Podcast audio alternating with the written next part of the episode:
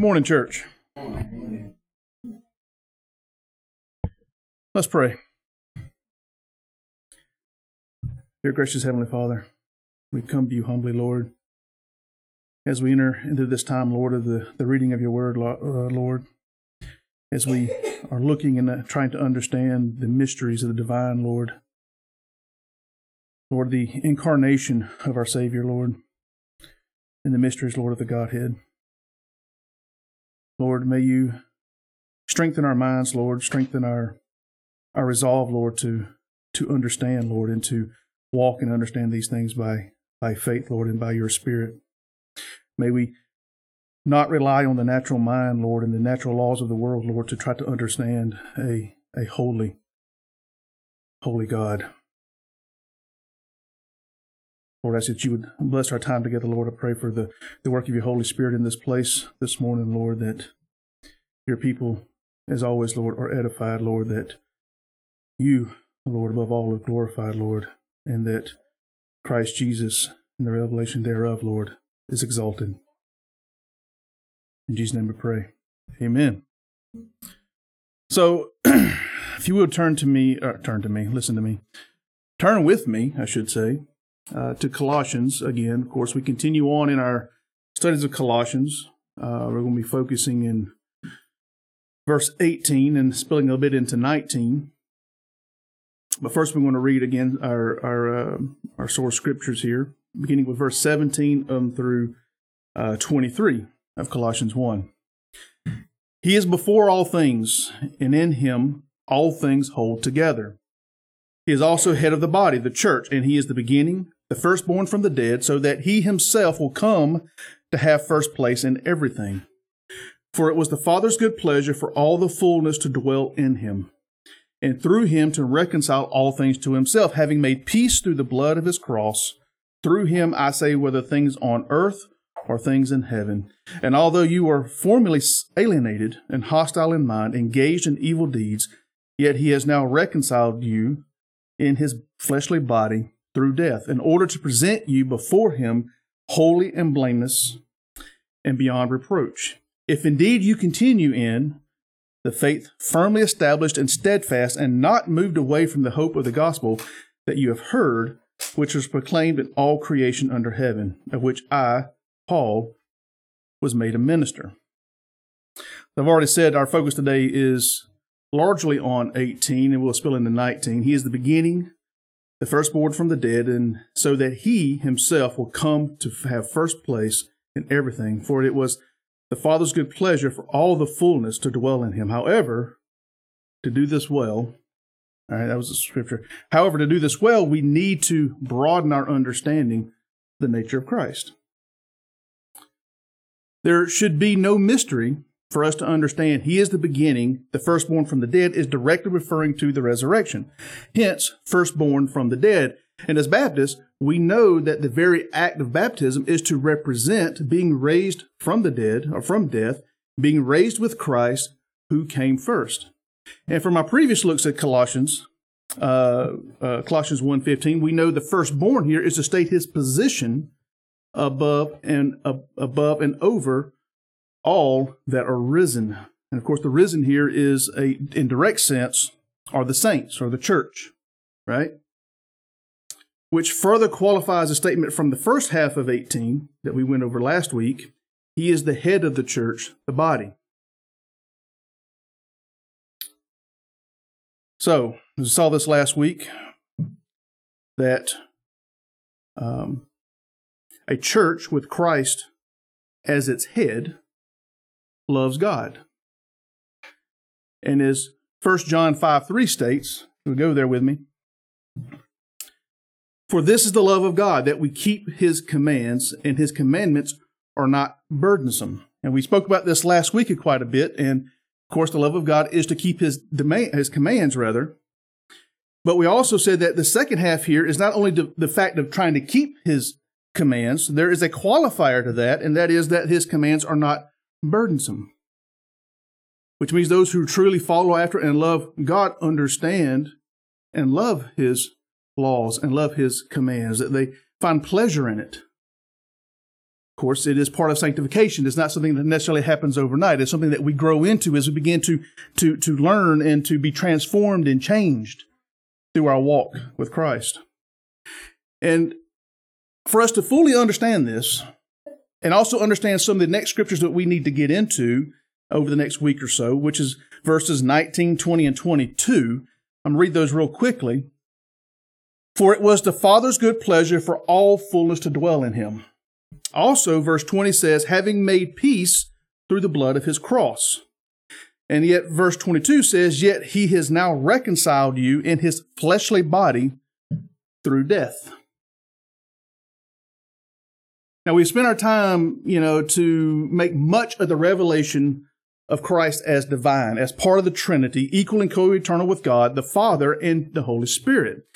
And as stated before, it's critical to understand the scriptures as it is a, to understand this in, in this way, because it is, has a direct impact on how we read the Word of God and how we understand Scripture and how we build our theology and how we see the common threads between the Old and New Testament. It's not a either or, but a this and that together. You understand? And it may seem that we have spent so much time doing so that one might think that is to overshadow the incarnation of Christ, the God made man, or the humanity of Christ.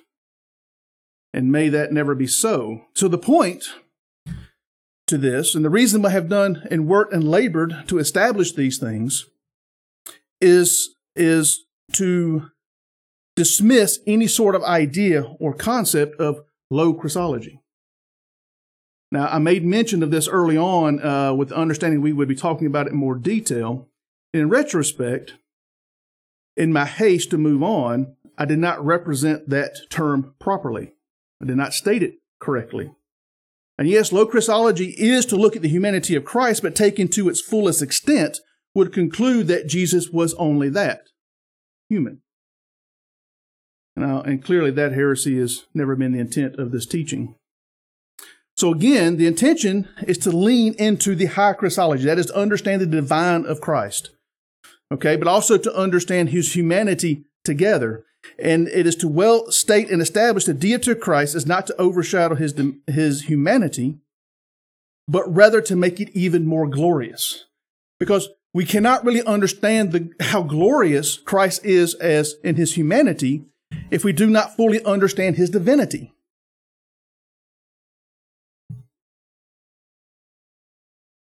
And of course, we speak of Jesus' humanity, we're speaking the incarnation of the Son of God, the second person of the Trinity, as being made flesh. So, the other week, we spoke of the Trinity itself, and as one of the mysteries of the revelation of God that is unique to Christianity and is a topic of difficulty for anyone outside the faith to comprehend. And, and to be fair, it's difficult for many people within the faith to comprehend. And even for those who do, it is largely left to not know the how or the why, but to only know by faith that it is simply so. Right? Likewise, what is even harder for a non believer to grasp is a proper understanding is a proper understanding of God taking on himself, taking on himself the nature of man. It seems absurd. It is absolutely the definition of absurdity. Now, for me to kind of explain what I mean by this, let me let me let's consider Christianity, and I'm kind of taking this from a secular point of view at the moment. And I can do that because I am talking about secular things. Understand? Let's consider Christianity along with the other two Abrahamic religions. Okay, there are two others, and that's Judaism and Islam. And from a secular position, all three, Christianity, Islam, and Judaism, are considered monotheistic, means simply worshiping one God. And that all three, of course, rooted back to Abraham, which is why it's called Abrahamic religions. Again, this is a, a a secular view or a secular way of defining these things. And that's because it is at the point of Abraham is where the the uh, theology of of Ishmael carries us off or carries them off into the theologies of Islam. That is where the Islamic faith comes from.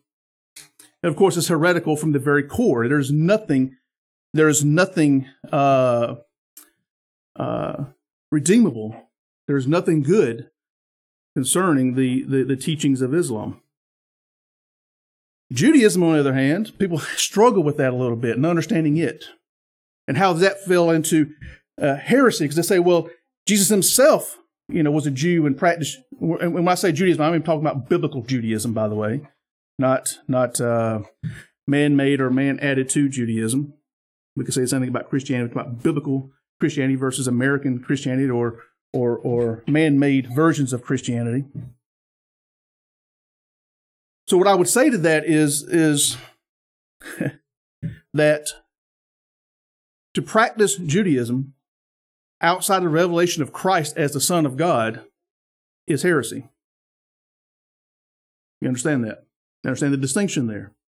That once the Christ has been revealed to man, to continue practicing Judaism, you can practice Judaism, that's what we call Messianic Jews, as long as it is done with the revelation and understanding of all that you do is centered around and about Christ. But to do that apart from a revelation of Christ is heresy, and it's heretical. And there is nothing good left in it. So, so theologically speaking, uh, the primary hangup with a person of a Jewish or Islamic faith, or th- these type of system, is and, and, the major stumbling block they would have with Christianity is that they would refuse to think or believe that a truly holy, righteous, and glorious, immeasurable, uncomprehendable, mighty, powerful, perfect creator of all, sustainer of all, one with no beginning or end, they cannot even approach the idea that God could ever lower himself and defile himself with even the thought of being flesh and blood human. That is where their hangup, that is where their stumbling block is. That's why it's important that we understand what we believe and why we believe it so that we encounter these kind of folks or we hear their apologetics, their arguments against these things. That's how we can understand and know how to stand against it and how to argue it and how to see it in Scripture as right and true. But there's two issues here. First of all, is the idea that being human itself makes one imperfect or sinful. And that's where we get the phrase like, well, I'm only human. I'm only human, so therefore I'm imperfect. Which implies that because I am part of creation, that I am a created thing, I am by definition imperfect or sinful. And that's not true. That's not true. Being human as such does not make you imperfect. Being a fallen nature in rebellion to God does. Sin is rebellion to God. That is what makes you imperfect. That is what makes you sinful. You understand? And also assumes that even God, the creator, cannot create a perfect human nature. That is beyond God's ability that, that what he creates, whatever he desires and whatever he desires will be. So if God creates a nature with the intent of it being perfect, it will be perfect. You understand that? So in Genesis, we see God creating the world. And as he would create this and he would create that and he would create the, the creatures and he would create man. And what did he say each time he would make an, an, a, an additional creation? Good. It is good. Thank you, brother. It was good. It was good and what? perfect. It wasn't until the sin of man defiled it all that it became not good and imperfect or uh, imperfect. Now, to the secular mind, to the secular mind, we're talking about uh, you know someone who is who, who is trained in the sciences in this Caesar-led governing system, right? So the secular mind, the absurdity is a little bit different. Just as we spoke about the, the cosmos and trying to understand, and if you remember a few weeks back, I talked about the, the, the universe and the grandeur of it and trying to get it to, to, be able to understand how immense and wonderful it is, just give us a greater understanding of God's infiniteness, if you will. So, trying to understand not only the infinite nature of God, we see the seemingly infinite creation of the universe from what we can observe today with current technology, there are easily, easily billions of galaxies, hardly any two alike. And each with billions and billions of stars. possibly at least trillions and trillions of planets in each one. So, to put that into context of the incarnation, they have to consider the creator of such an immense vastness could then come down to this small place we call Earth, being nothing more than a speck of dust in the grandeur of the universe, and place himself in the midst of his own creation as flesh and blood. So if they're even to consider God as, as a possibility, to then also to consider such a creator and such a being, to then make himself such an insignificant speck of dust on a otherwise insignificant speck of a planet in an undescript part of the universe in an un, otherwise unremarkable galaxy among billions of other galaxies. For them, it is absurdity on the very face of it. So the idea of how could big a big God put himself into imperfection, but again, that is implying that by being created, you are imperfect or not good, but also a weak, also insignificant creation, forgetting that the creation is made by the very hands of that big and perfect God. He is not just the creator of the big, he's the creator of the small. He's not just the God of the big, he's the God of the small, right down to the nth little particle. As I mentioned earlier, you know, uh, the other week about you know, quantum mechanics and how they discover all these other little particles and things that do really weird stuff that defy all physics and logic. He's the God of that as well.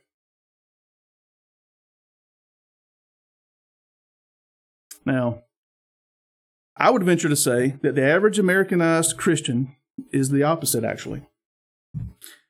And we have been made so well acquainted with the idea of Jesus as God and as man that we have failed to see how significant and how grand the idea really is. And how glorious and wondrous, and dare I say, how absurd it is. Course, the absurdity is to the natural mind, and why we continue to this day to deal with, with heretical teachings. Now, I'm going to use an illustration here. Um, to kind of move us on into the next point and, and to kind of expound on this idea of, of, of the modern day church kind of losing sight of this understanding. Okay. Now, last week we had our uh, one of our weekly Sabbath dinners, and I noticed Darby. Where's Darby? He's, he's here somewhere. There you are. Yeah, I want to speak about you this morning. Hey. She was across the table in front of me, and behind me was Aylin. Yep, talking about you too. And they got into an epic game of stare. They were staring each other. I mean, they were it was it was it was quite the thing to see. It really was. I mean, it was on like Donkey Kong. They they were they were locked in with one another, and I happened to be almost directly in their line sight in, in their in their eyesight line of line of sight. And as I'm sitting there, I, and I see this going on, and I see Darby there staring down Aylin, and I began to kind of creak into her line of sight, and I was staring her her back, and I kept trying to get in between the two. And you know what? She never saw me. Never saw me, not one bit. I could not distract her or whatever. I mean, of course, I didn't make any loud noises or big movements, but I just kept moving in and moving in and said, surely, surely I'm waiting for her eyes to dart at me and see me. And she didn't. She was that laser focused. It was impressive, Darby, I have to say. I have to say it was impressive.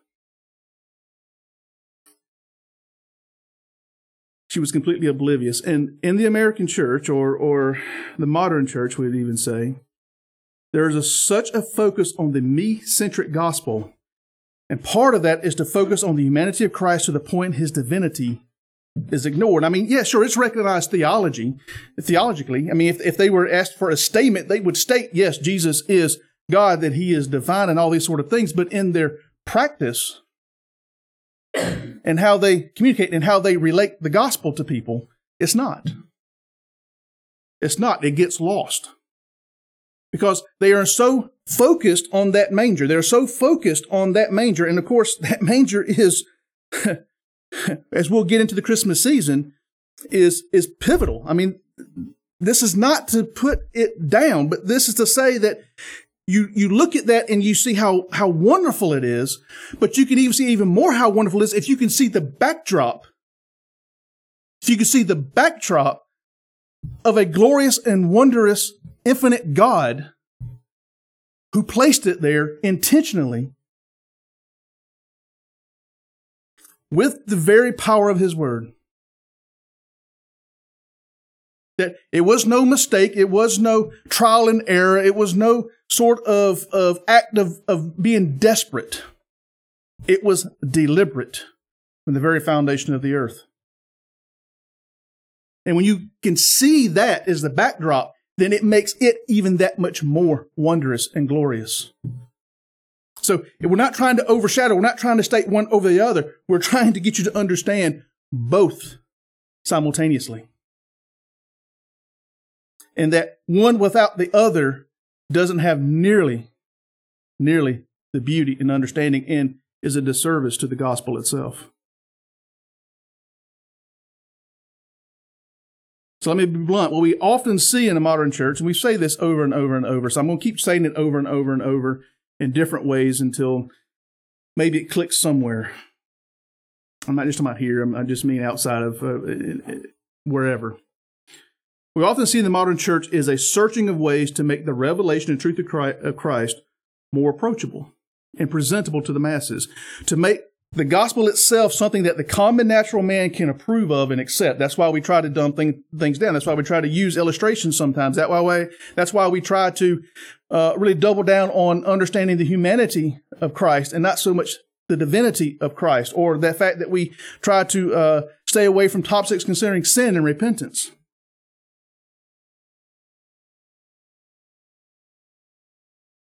So they're trying to make the gospel itself something that is that the common natural minded man will approve of and accept. And they forget that the very reality of the gospel and the work of the cross is to make sinful men acceptable and presentable to a holy God. That is the purpose of the gospel is, is, is to make is to make corrupt and sinful man presentable to a holy God. So you see, when we work to change the narrative of the gospel or to repackage it or to soften it so that men will find it pleasing and acceptable, we have flipped it on its very head. We have flipped it on its very head. We have made it, we have made it powerless. So if we refuse to tell men of their own sin, if, if, if that they have brought offense to a holy God, that they need to repent and understand the work of the cross as a ransom paid to purchase you, that without him you are dead in your own sins. You are not enough, and you require the work of the Savior. So if we try to lure them and entice them into the kingdom without this fundamental understanding of the gospel, then we really have no gospel at all. The cross is meaningless, and we are left with a weak, powerless, and broken church. I mean, it might be big and have a lot of people in it, and it may seem like a lot of fun but it will have no power and will not and cannot stand in the day of persecution. When the weight of the world really begins to push against it, it will fall and crumble. It will be shaken down. It will burn. And we know that things that are truly established by God, guess what? Cannot be shaken, will not be burned, it will stand.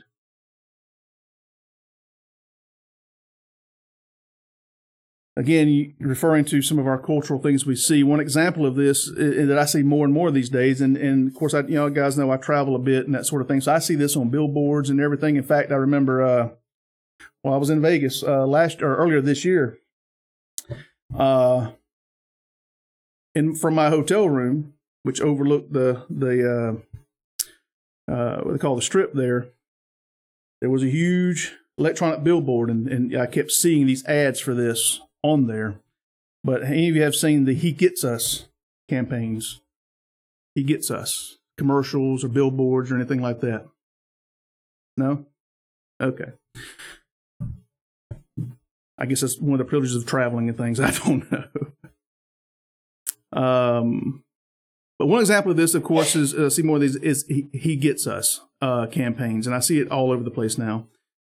But basically, focus on his humanity is the narrative that Jesus gets and understands you and your struggles because he too is human and had to suffer the same struggles that you did, right? And so that uh, you know this whole idea of well, I'm only human. Well, he gets you because he was human too, or is human as well. So he gets and understands your struggles. And he imperfect he accepts your imperfections just as they are. In other words, your sin. And the recent one that I saw actually just this very week was uh, one that and it showed a, young lady pregnant, and it says Jesus was also born to a teen mom. He gets you.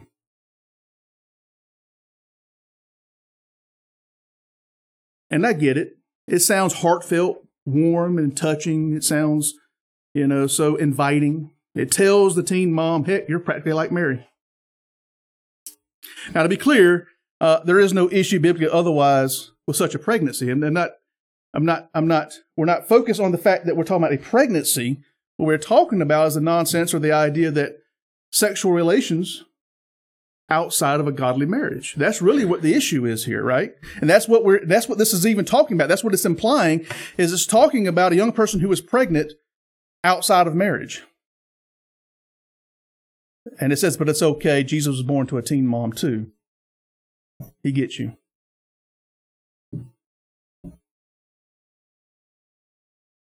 Be more to the point, the thought process behind these sort of narratives is the idea that God had to become a human in order to understand and to be able to relate to people. Or the idea that because he took on human body and human nature, that he is now able to understand and to get you. Again, it is a me centered, it is me centered to think that God came down so that he could learn about me and that he could relate to me. That is a God, that is a man centered idea that God came down to become human and because he became human, he can now understand me. And this is nonsense when we consider the infinite wisdom and knowledge of God. There's nothing he does not know. There's nothing he does not understand. The scripture tells us that God knows the heart of man and tests it. Why do we think the creator must become the creation to understand what he has created? He's the creator. Why does he need to become a creation to understand the creation? No. No. If I make a pot, must I become a pot to understand what it is like to be a pot?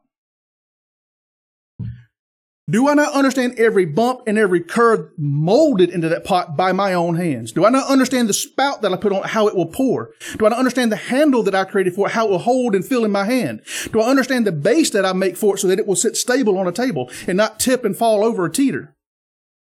I know and understand that pot because I made the pot per my standards.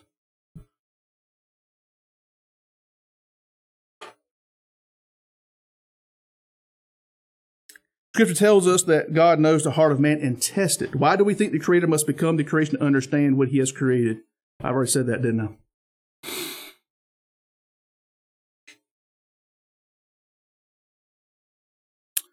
Um, I must have really got ahead of myself, or I had my notes in here du- duplicated. In any case,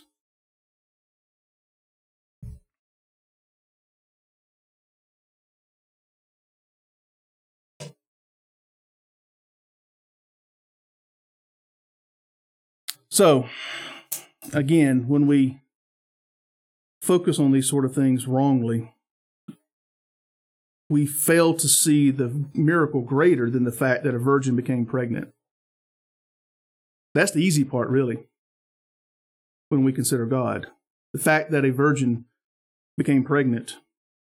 We're talking about the God who can breathe life and speak things into existence. So for a virgin to become pregnant should be the easy part for us to think of. The truly fascinating and mind-bending fact is God himself, the I am, the Alpha, the Omega, Jehovah, Yahweh, has become flesh and has done so to reveal his kingdom to himself. Excuse me, to reveal his kingdom and himself to us, to give us the revelation of the Son, the Trinity. And it says in verse 21 in Colossians 1, to reconcile you in his fleshly body through death in order to present you before him holy and blameless and beyond reproach. It is to free you from sin so that you may sin no more, not to qualify you in your sin.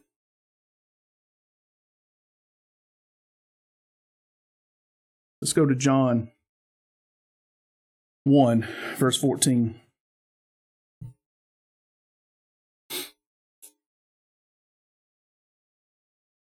And the Word became flesh and dwelt among us. And we saw his glory, the glory as of the only begotten from the Father, full of grace and truth. And again in Philippians 2 5 through 11.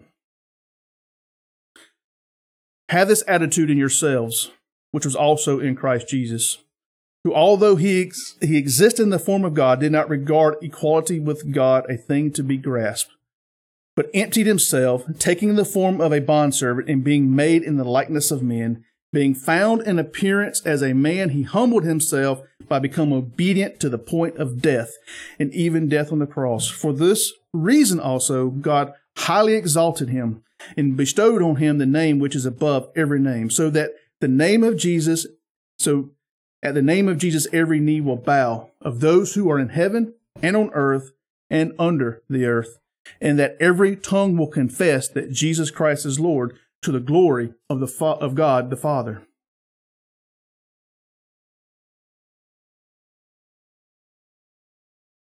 So, again, as I said before, we should not consider the virgin birth, while it was a miracle, of course, we should not consider it the difficult thing we should consider that God, the Almighty, emptied himself, taking the form of a bondservant, in the likeness of men. Furthermore, he humbled himself and became obedient to the point of death, even death on the cross. As you may recall, in the in the past weeks, we looked at um, Colossians two verses eight through nine. See to it that no one takes you captive through philosophy and empty deception, according to the traditions of man, according to the elementary principles of the world, rather than according to Christ. For in him all the fullness of deity dwells in bodily form. We're going to need to we're going to hammer on that here very soon. As noted before, we are warned to not only be held to not be held captive by misguided arguments that are based in elementary principles of the world. That is to say, common and natural understandings of things, right? Uh, this is where believers struggle to consider God made man. Not only do the pagans want to imply something grotesque has taken place, others cannot consider that Jesus could be 100% man.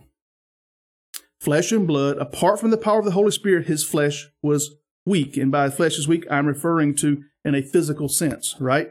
So if you were to pierce him, he would bleed. Again, this is uh, trying to understand more completely that his humanity was as real as mine and yours. So if you pierce him, he would bleed. He was tired and hungry, cold and hot. He found joy and sorrow and experience and in friendships. And we know he was tempted in every way that we have been tempted. And he felt the pressure of those temptations. He had to deal with those temptations, just as you and I have to deal with them. And he felt the pressure of the temptations by faith and knowledge, he prevailed. And though he was flesh and tempted like you and I, we also know that he did not and could not sin. I'll say that again. Not only did he did not, he could not sin. Now, so if he was flesh, truly human, then we might also understand the same at the same time. We must also understand at the same time he was also God. The difficulty to understand the Trinity is indeed a great hurdle, right? We, we, we've gone over this before. We've stated this before. But what might be even more so, what's even considered a greater thing to try to understand, is that Jesus walked this earth with two natures a human nature and a divine nature fully God and fully human.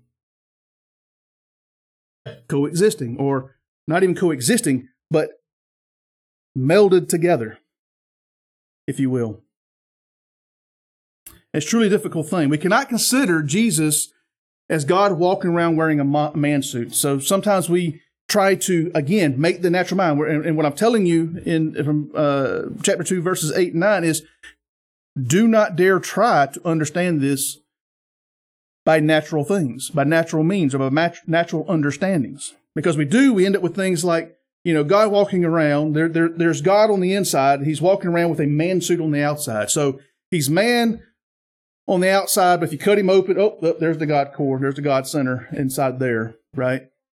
That, that, that there are somehow two portions of him, one simply cloaking or covering the other. No.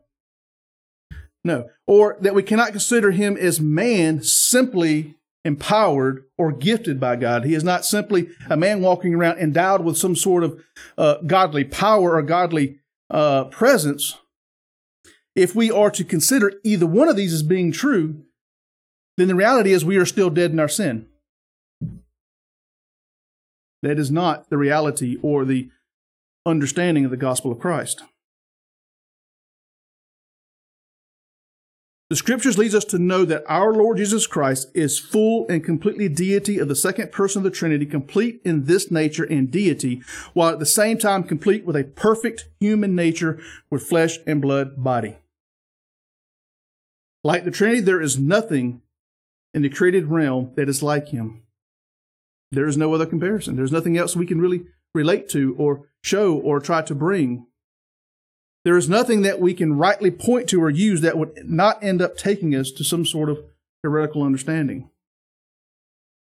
Note that this human nature is not, of course, not like ours. His is perfect. Ours is fallen and corrupt. As it says that our nature, of course, is one of Adam, the first Adam. And Jesus is the second Adam, right? It says in Romans. He's the second Adam, and he is the one that came with the perfect, undefiled, uncorrupt human nature.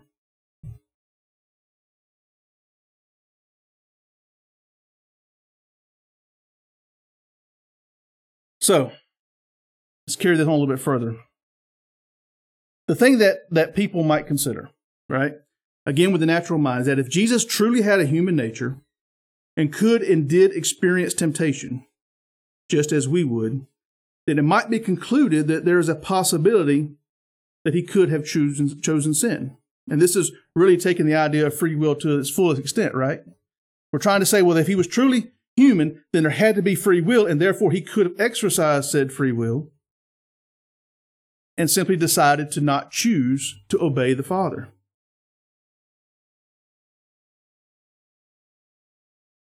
that he could have chosen his humanity to not obey the Father, and, and, and the reality is, this is an extension or double down the idea of free will. But if we think this through, now let's think this through for a moment. If we understand the nature of the Trinity, is, is, is not just some sort of bit of knowledge, it's not just some sort of knowledge that exists in the overwhelming universe, but that the nature of the Trinity is foundation to the very existence of the universe. Stay with me, church. The nature of the Trinity is foundational to the existence of the universe. That without the Trinity, the Godhead, the fabric of the universe itself simply unravels. Now, as you recall in Colossians 1:17, we said that in him all things hold together, right? And we've read other scriptures that say the same thing. By the power of his word, all things hold together. In Christ, all things hold together. And in that context, I referenced, of course, governmental, earthly, and heavenly institutions, right? I, I, was, I, was, we were, we were talking about, and in that world, and in that realm, and, and in that context, and in that context, that fits. But now, as we begin to look into this understanding, understanding of the Trinity, understanding of, of Christ and his human nature, we must stretch our understanding a bit further to understand what it means that in Christ, all things hold together. And by the power and by his word, that the cosmos holds together. By definition, God cannot sin or he is no longer God. Right? And also to consider that Jesus could have chosen differently would mean that God is not God and is not sovereign.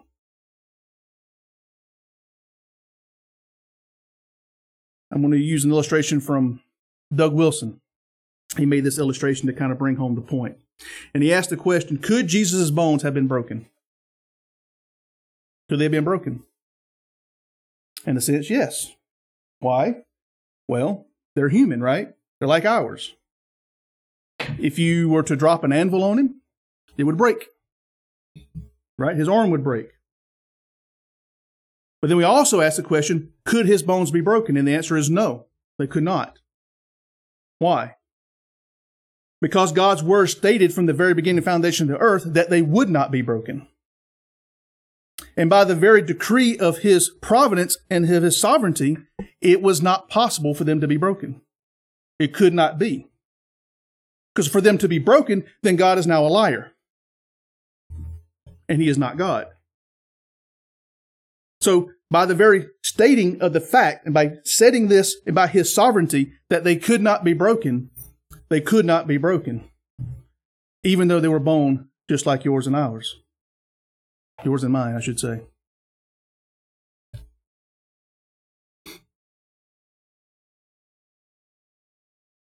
So we ask the question, you know, could Jesus have sinned? It's not just a question of moral choice.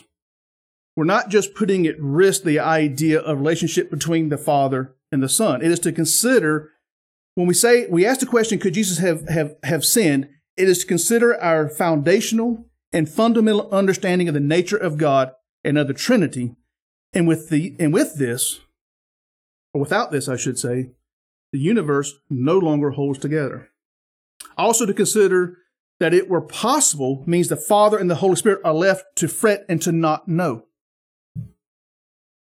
And this would negate God's sovereignty. This would this would negate his infinity. This would negate this would negate every aspect of who God is. So people start to toy around with this idea. They try to suspend these ideas and try to toy around with the idea, could he or could he not? We cannot separate these two. It is a dangerous thought process to even consider, really. So if we understand that Jesus is God, then we know and understand that he could not have sinned, even though he was tempted in the same way with the same kind of flesh that we are tempted with. It is simply not possible. Because it is by the very definition of God that he cannot sin. Now, we also need to understand that we cannot separate the two natures. We cannot separate the two natures of Christ. You cannot walk up to the Lord and say, I really like to talk to the human Jesus right now. God, Jesus, you go over there in the corner, take a seat, I need to talk to human Jesus because, you know, he's the one that gets me. He's the one that understands me, right? You, you, you expect too much. I need to know, I need, I need to talk to the one who understands, you know, what it means to be human, you know, to be, to be fallible and, and, and these sort of things. That is nonsensical. Doesn't make sense. There is, there is no if or the other. He is in his entirety both simultaneously, and that's it. There is no other division. There is nothing else. To consider any other division would mean that God is is, is in conflict with himself. It would mean God is in conflict with himself. And that too is an impossibility. Otherwise, he is no longer God.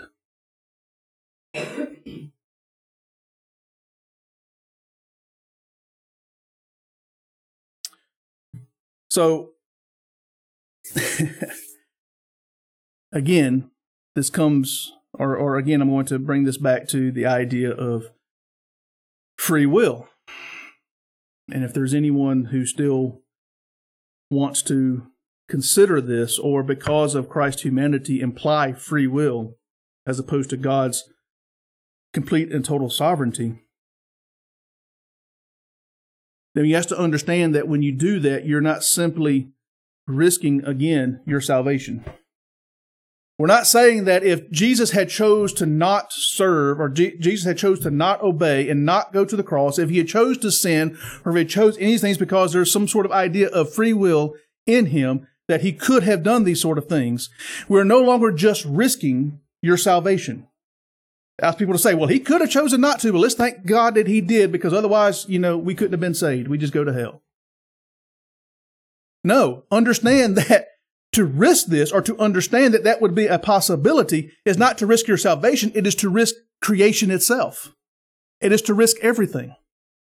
It all falls apart, it all unravels.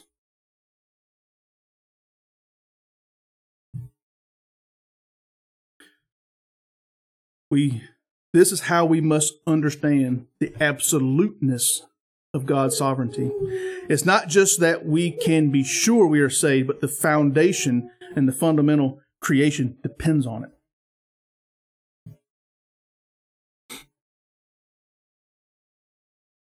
Let's look at Hebrews 1 1 through 3. We'll look at some of the prophetic prophetic words in the scriptures concerning the incarnated Christ, and and we ever going to get into some of our favorites that uh, you know lead us into this time of the year and this time of the season. Uh, but Hebrews one one through three says that God, after He spoke long ago to the fathers and the prophets in many portions and many ways, in these last days He has spoken to us in His Son, whom He appointed heir of all things, through Him, through whom also He made the world and he is the radiance of his glory, the exact representation of his nature, and upholds all things by the word of his power. So I hope you now have a greater and a deeper understanding of what it means that he holds up all things by the word of his power. Let's go to Genesis 3 14 through 15. And I'm, and I'm looking here because we have to understand that, again, none of this was some sort of desperate act. None of this was some sort of of uh, you know every bit is purely stated and decreed from the foundation of the world and that it is within God's sovereignty. So in Genesis 3, 14 through 15, this is right after the fall of man, the Lord God said to the serpent, Because you have done this, cursed are you more than all cattle and more than every beast of the field, on your belly you will go, and dust you will eat all the days of your life. And I will put enmity between you and the woman, and between your seed and her seed. He shall bruise you on the head, and you shall bruise him on the heel. In other translations, is that he will crush the head of the serpent. Obviously, this is a a prophecy of the coming Christ, the coming Savior, the coming Messiah. In Isaiah 7 13 through 14, then he said, Listen now, O house of David. It is too slight a thing for you to try the patience of men, that you will try the patience of my God as well. Therefore, the Lord himself will give you a sign. Behold, a virgin will be with child and bear a son, and she will call his name Emmanuel. And as we all know from the many, many Christmas cards over the years, that Emmanuel means God with us, right? And in particular, here's Isaiah 9, 2 through 7. The people who walk in darkness will see a great light. Those who live in a dark land, the light will shine on them. You shall multiply the nation, you shall increase their gladness. They will be glad in your presence as with the gladness of harvest, as men rejoice when they divide the spoil. For you shall break the yoke of their burden and the staff of their shoulders, the rod of their oppressor, as at the battle of Midian. For every boot of the booted warrior in the battle tumult, and the cloak roll, rolled in blood, will be for burning, fuel for the fire. For a child will be born to us, a son will be given to us, and the government will rest on his shoulders, and his name will be called Wonderful Counselor, Mighty God, Eternal Father, Prince of Peace.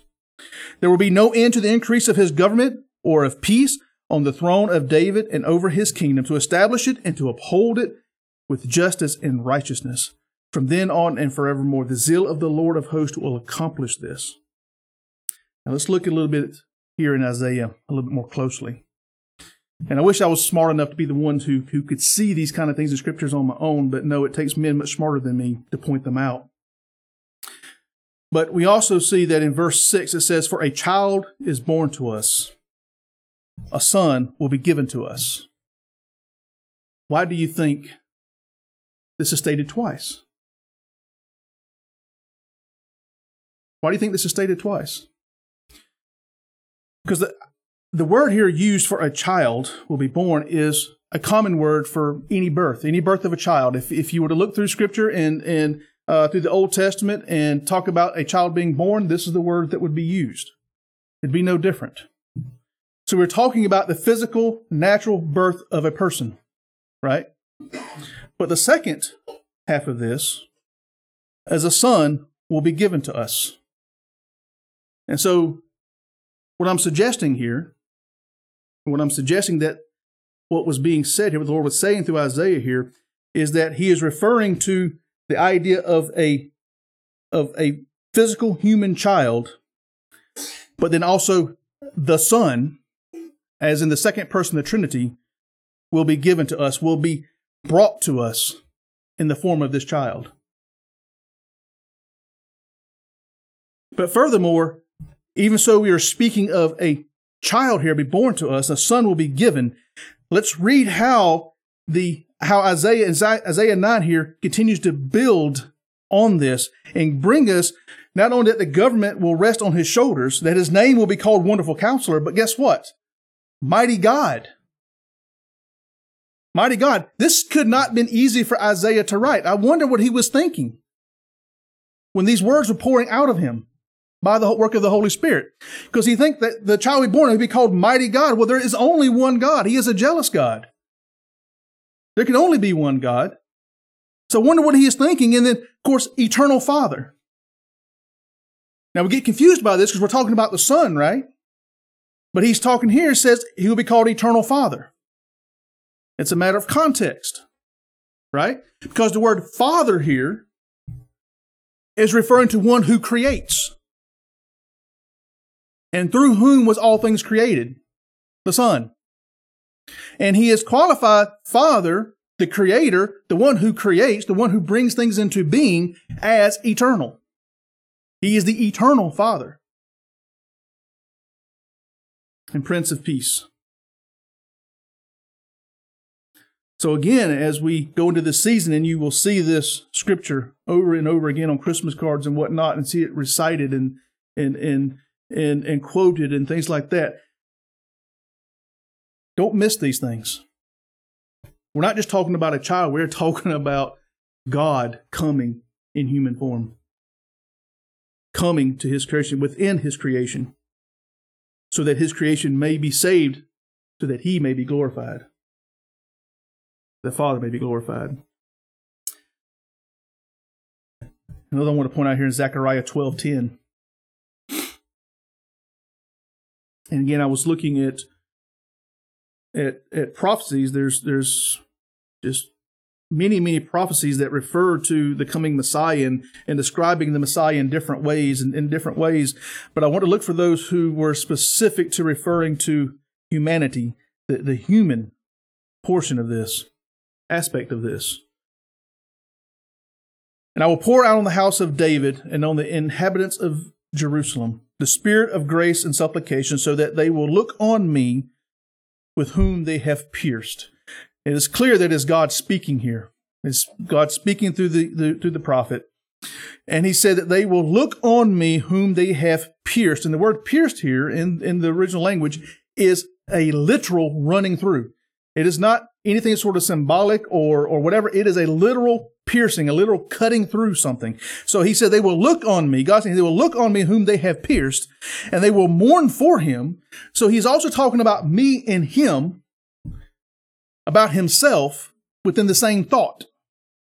So look on me with whom they have pierced and they will mourn for him as one who mourns for an only son and they will weep bitterly over him like the bitter weeping over a firstborn.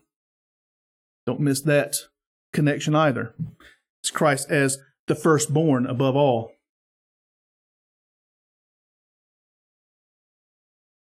And so, as I bring this to a close this morning,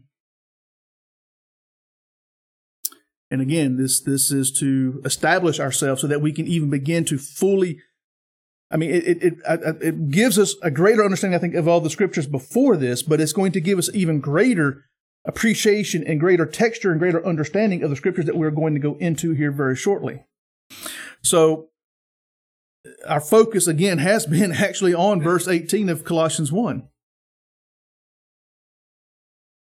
But I felt the need to take the time to establish this understanding of Christ as God, as we have done, but then also now Christ as man.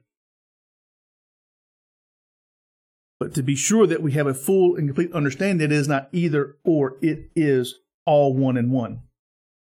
He is both simultaneously, and we cannot separate the two natures. And we also, quite frankly, can't understand it, really comprehend it. We really can't. It is by faith that we know it and understand it because it is the word that tells us such. Right? So read Colossians again 2 19 through 15 to reinforce the things that we have spoken up to this point, all the things that we have talked about this morning. For in him all the fullness of deity dwells in bodily form. So let's make no mistake what that means. And in him you have been made complete. And he is the head over all rule and authority, and in him you were also circumcised, and with a circumcision made without hands, in the removal of the body of the flesh by the circumcision of Christ, having been buried with him in baptism, in which you were also raised up with him through faith in the working of God who raised him from the dead. When you were dead in your transgressions and uncircumcision of your flesh, he made you alive together with him, having forgiven us all of our transgressions, having counseled out their certificate of debt consisting of decrease against us, which was hostile to us. And he has taken it out of the way, having nailed it to the cross. When he had disarmed the rulers and authorities, he made a public display of them having triumphed over them through him. And finally, again, we will, our source scriptures, we will read again Colossians 1 15 through 20. He is, the invi- he is the image of the invisible God, the firstborn of all creation. For by him all things were created, both in the heavens and on earth, visible and invisible, whether thrones or dominions or rulers or authorities all things have been created through him and for him. And I would like to take this bit here and again hearken it back to Isaiah 9 as the eternal Father, the creator, the doer of all. He is before all things, and in him all things hold together.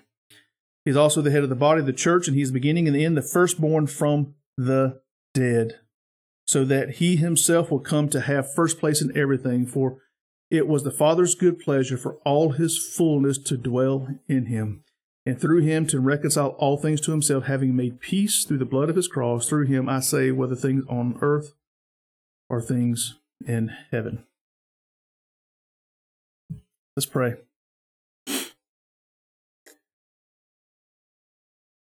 Dear gracious Heavenly Father, we praise you and we thank you, Lord, for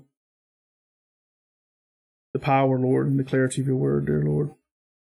Lord, we thank you for your presence, Lord. We thank you for the work of your Spirit, and we thank you, Father, for the work of your cross. We thank you, Lord, that we can rely, Lord, that we can lean and have faith on you, who are the faithful, Lord, that we can have our faith and understanding in the absoluteness of your sovereignty, Lord. It is, Lord, the revelation of which that gives us the peace that surpasses all understanding, Father. As we lay all these things at your feet, dear Lord, we praise you, Lord. We worship you. We call your name high and mighty above all, Lord. And Lord, as we continue into our week, Father, and as we return to our families, dear Father, and as we return to our work and to our places, Lord, that you have put us in, Father. May we be bold to share the true gospel of our Lord Jesus Christ. And Lord, as always, Father, we pray. We pray, Lord, that your people have been edified, Lord, that you are glorified, Father, and that Christ is exalted. In Jesus' name I pray. Amen.